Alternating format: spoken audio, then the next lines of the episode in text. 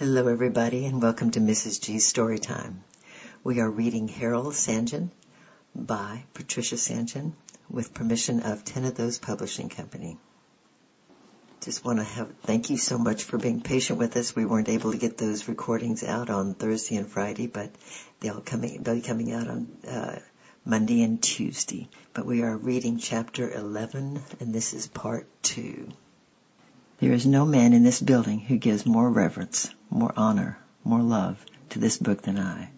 But I'm sure that even in the use of it there's a danger lest we should stop short of reaching the one to whom this book bears witness.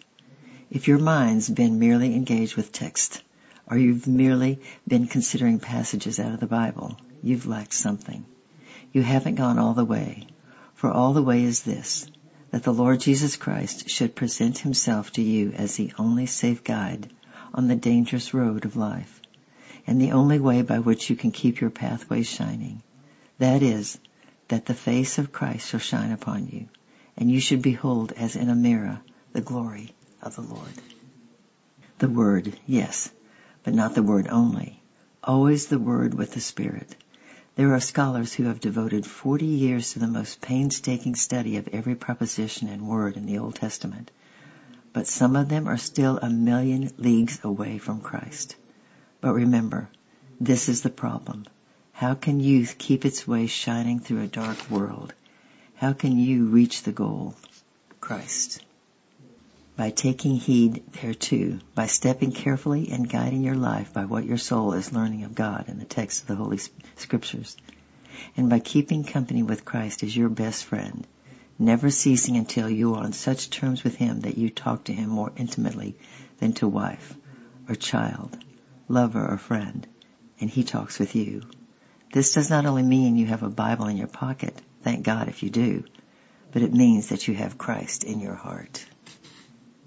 Secondly, Harold St. John never considered any study really worthwhile unless it affected one's daily conduct in a practical way. He insisted on this in particular when he studied the prophetic books, where a student may become sidetracked in the pursuit of dispensational truth while neglectful of any immediate practical value. In a series of lectures on the Revelation, he emphasized this strongly. I think this has been a great mistake in the study of dispensational truth. People have taken a passage and found sometimes with a great deal of ingenuity that they can fit it into the future, and they are enormously pleased with the discovery. But it, but that never finishes the thing unless you read it again and say, Lord, what has this got to do with me today? The dispensational interpretation of a passage is never its final meaning. The final meaning is always in the court of the conscience. A dispensation is temporal, but you must find the eternal meaning. How does this fit into the realm of the soul? How does it answer some need of the heart? For God never places any event in the future without anything that saints can enjoy today. To every saint today, if only he has insight and spirituality enough to receive it, God says, you can by faith have everything now that I'm going to give to my saints in the future. There's not a single blessing in the millennial that you cannot enjoy by faith today. And how he strove to impress upon the assemblies where he visited the need of systematic Bible teaching, book by book, chapter by chapter, and how he moaned the dying out of this practice in many circles. We are not doing it as our fathers used to do, he said in an urgent appeal towards the end of his life. I remember in my youth how the late William Kelly used to come up to the London and deliver his annual series of lectures. He would take perhaps seven lectures on Isaiah, on the captivity books, and each year he would lecture on some broad portion of scripture. He spent months preparing his lectures, and there would be lines outside the largest hall they could get, and the good man would speak in a very studied, cultured English for over an hour, simply opening up the Word of God. I spoke to some young people in a meeting to which I had came not long ago because I wanted to know what line to take. And I said, when did you last have a series of lectures on the epistles to the Romans? They looked surprised and said, we've never had such a thing. And I said, when did you last have a series of lectures on the Messianic Psalms or the Song of Solomon? And they said, we've never heard of such a thing. I shook my head at those elders and wondered what they'd been up to, not feeding the flock properly. Now we understand that the first thing for which an assembly of God stands is that it is a place where the scriptures are interpreted by as God gave them. That is, by chapters, by books, by sections, not by text preaching. I do not object to text preaching. I'm only saying it's not the way that God gave scripture. He gave it in big masses, not in text. And I would say with great deference to my elders, I beseech you that you be exercised that you feed the flock of God. On your bookshelves you have books of lectures delivered by God's servants 40 years ago. But what is in the use of them if you are not having any lectures? And the first thing to expect of an assembly is that it is to be a place for the exposition of the word, to declare unto us the parable, open the Bible book by book, chapter by chapter, section by section, till our youth is grounded and settled in the Word of God as He gave it. He himself loved to give a series of lectures on some book or topic, and there were certain churches who felt that their spiritual growth was partly due to these lectures. His lectures on church life in Wellington, New Zealand, and his annual Bible studies at South Park Chapel in Seven Kings certainly had a profound influence on his hearers. One who heard him year by year at South Park wrote, He loved to guide his hearers into an intensive study of the books of the Bible. He has given as many as 16 addresses in a month, when expounding some book of the scriptures, and a careful check of available local records reveals that since the year 1910, most of the books of the Bible received detailed attention. He sought to inspire every earnest young Christian with an ideal of finding Christ in the scriptures through painstaking sanctified study, for he considered it an integral part of the Christian life. He once visited a young Christian university student and examined with pleasure a score of neat notebooks representing months of research in science. After careful examination of these volumes, Mr. John said, Now show me your Bible study books. To which the young man replied with some embarrassment, I haven't any, sir, but indeed I shouldn't know how to treat the Bible that way. The incident stirred Mr. John deeply. Here, as he pointed out, was a young man able to give hours daily to meticulous, accurate study, yet only occasionally flinging a few flag ends of time to the profoundest subject that can engage the human mind, the study of the book so marvelous that it cost the death of Christ to make its production possible, so powerful that by it alone we can keep ourselves from the power of the destroyer. In order to help those who wanted to embark on the adventure of Bible study, he twice at least gave examples of his own method of study, taking the two epistles, Ephesians and Philemon. When asked as to commentaries and helps to Bible studies, he wrote the following answer. A man deals with scripture as a conscience which needs to be trained, a heart which must be warmed, and a will that should be yielded, and finally a mind which must be fed. For the conscience, none is better than Alexander Whyte.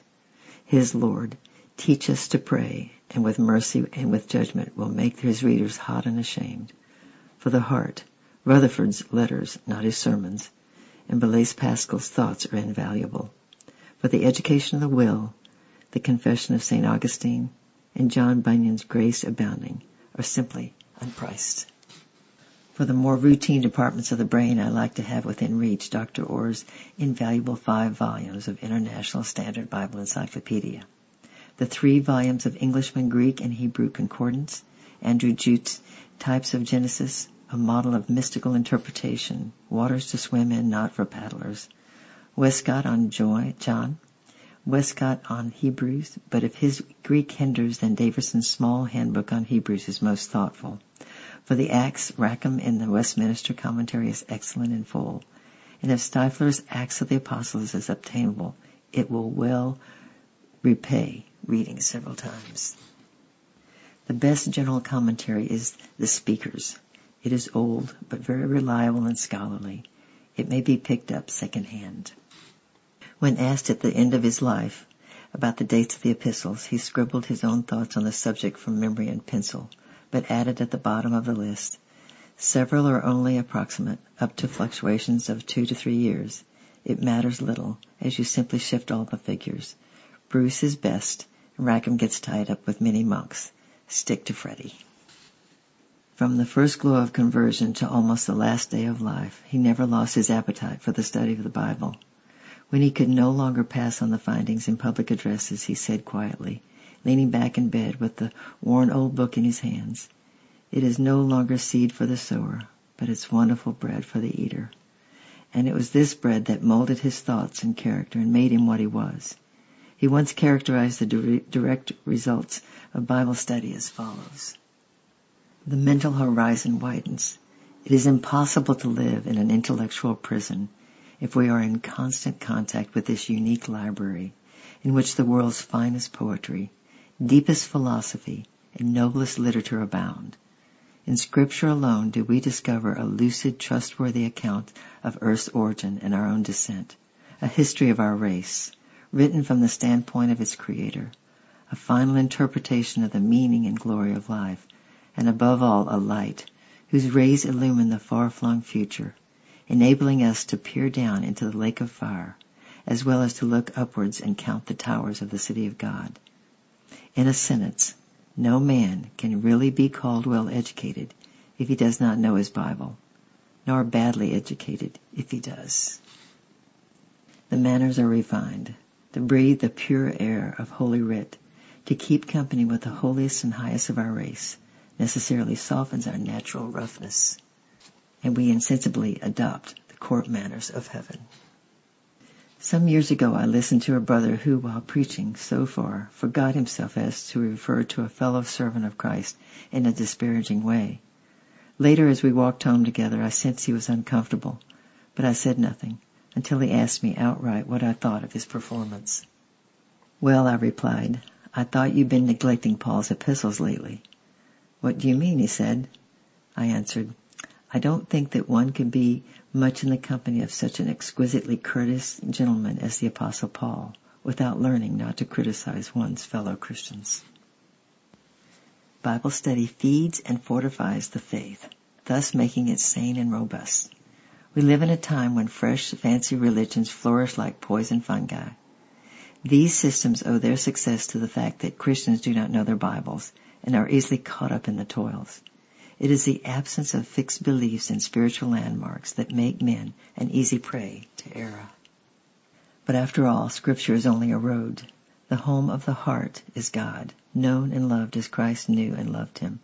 If we follow the light, it will lead us to our resting place, which perhaps we had forgotten in Jeremiah 50, verse 6. And here's the glory of Bible study that if we learn God's will and then do it, we shall grow like God. But its peril is that we rest content with the knowledge of the text and go no further, like travelers who sit down in the road and imagine they have reached the king's palace. The Bible became the atmosphere in which he lived and breathed, nor had any other atmosphere to recommend to those who wanted to grow in grace. I will I shall always remember the gratitude your indulgent love to me as a newborn babe in Christ, wrote a young architect. I shall never forget your last advice as we parted at the head of the main stairs that Easter. Never to neglect the daily reading of the scriptures and to take time to meditate upon some portion. And Mr. Eric Huntington, the well-known evangelist, wrote the following testimony. Mr. Harold Stanton has been one of the greatest spiritual influences in my life. It was he above all others who inspired me to get down to a detailed study of the Bible as the Word of God, to seek the plain and obvious meanings of the words rather than to attempt to see typical meanings, sometimes obtruse and remote in everything. By this sane, prayerful approach, the true topical teaching of Scripture emerged. In other words, he taught me that it was necessary to go to the Scriptures first and let the Word of God unfold itself rather than get hold of some dispensational or topical outline and force the interpretation of such meaning. He stayed with us in Manchester many times during the years 1935 to 1945, and even when he was not staying with us, we would lunch together once or twice a week to discuss the things of God. My last meeting with him was typical. He boarded the train at Crewe at the time when Billy Graham crusades were on and came into the compartment where I was. He talked of the evident working of God through Billy Graham and his true Catholicity of spirit and burden that all should have the Word of God was once again glowing evident. It was the last time I saw him, his face radiant with the glory of God. And next time we will be reading chapter 12, The Man. I hope that, again, I hope that you're enjoying this as much as I am. It has really been a blessing and a, a pricking of the heart as well, too, and, and a reminder of uh, many things that to draw our hearts nearer to God and, and to learn to love as He loves us. And I love you. I'm praying for you and we'll see you next time. Bye bye.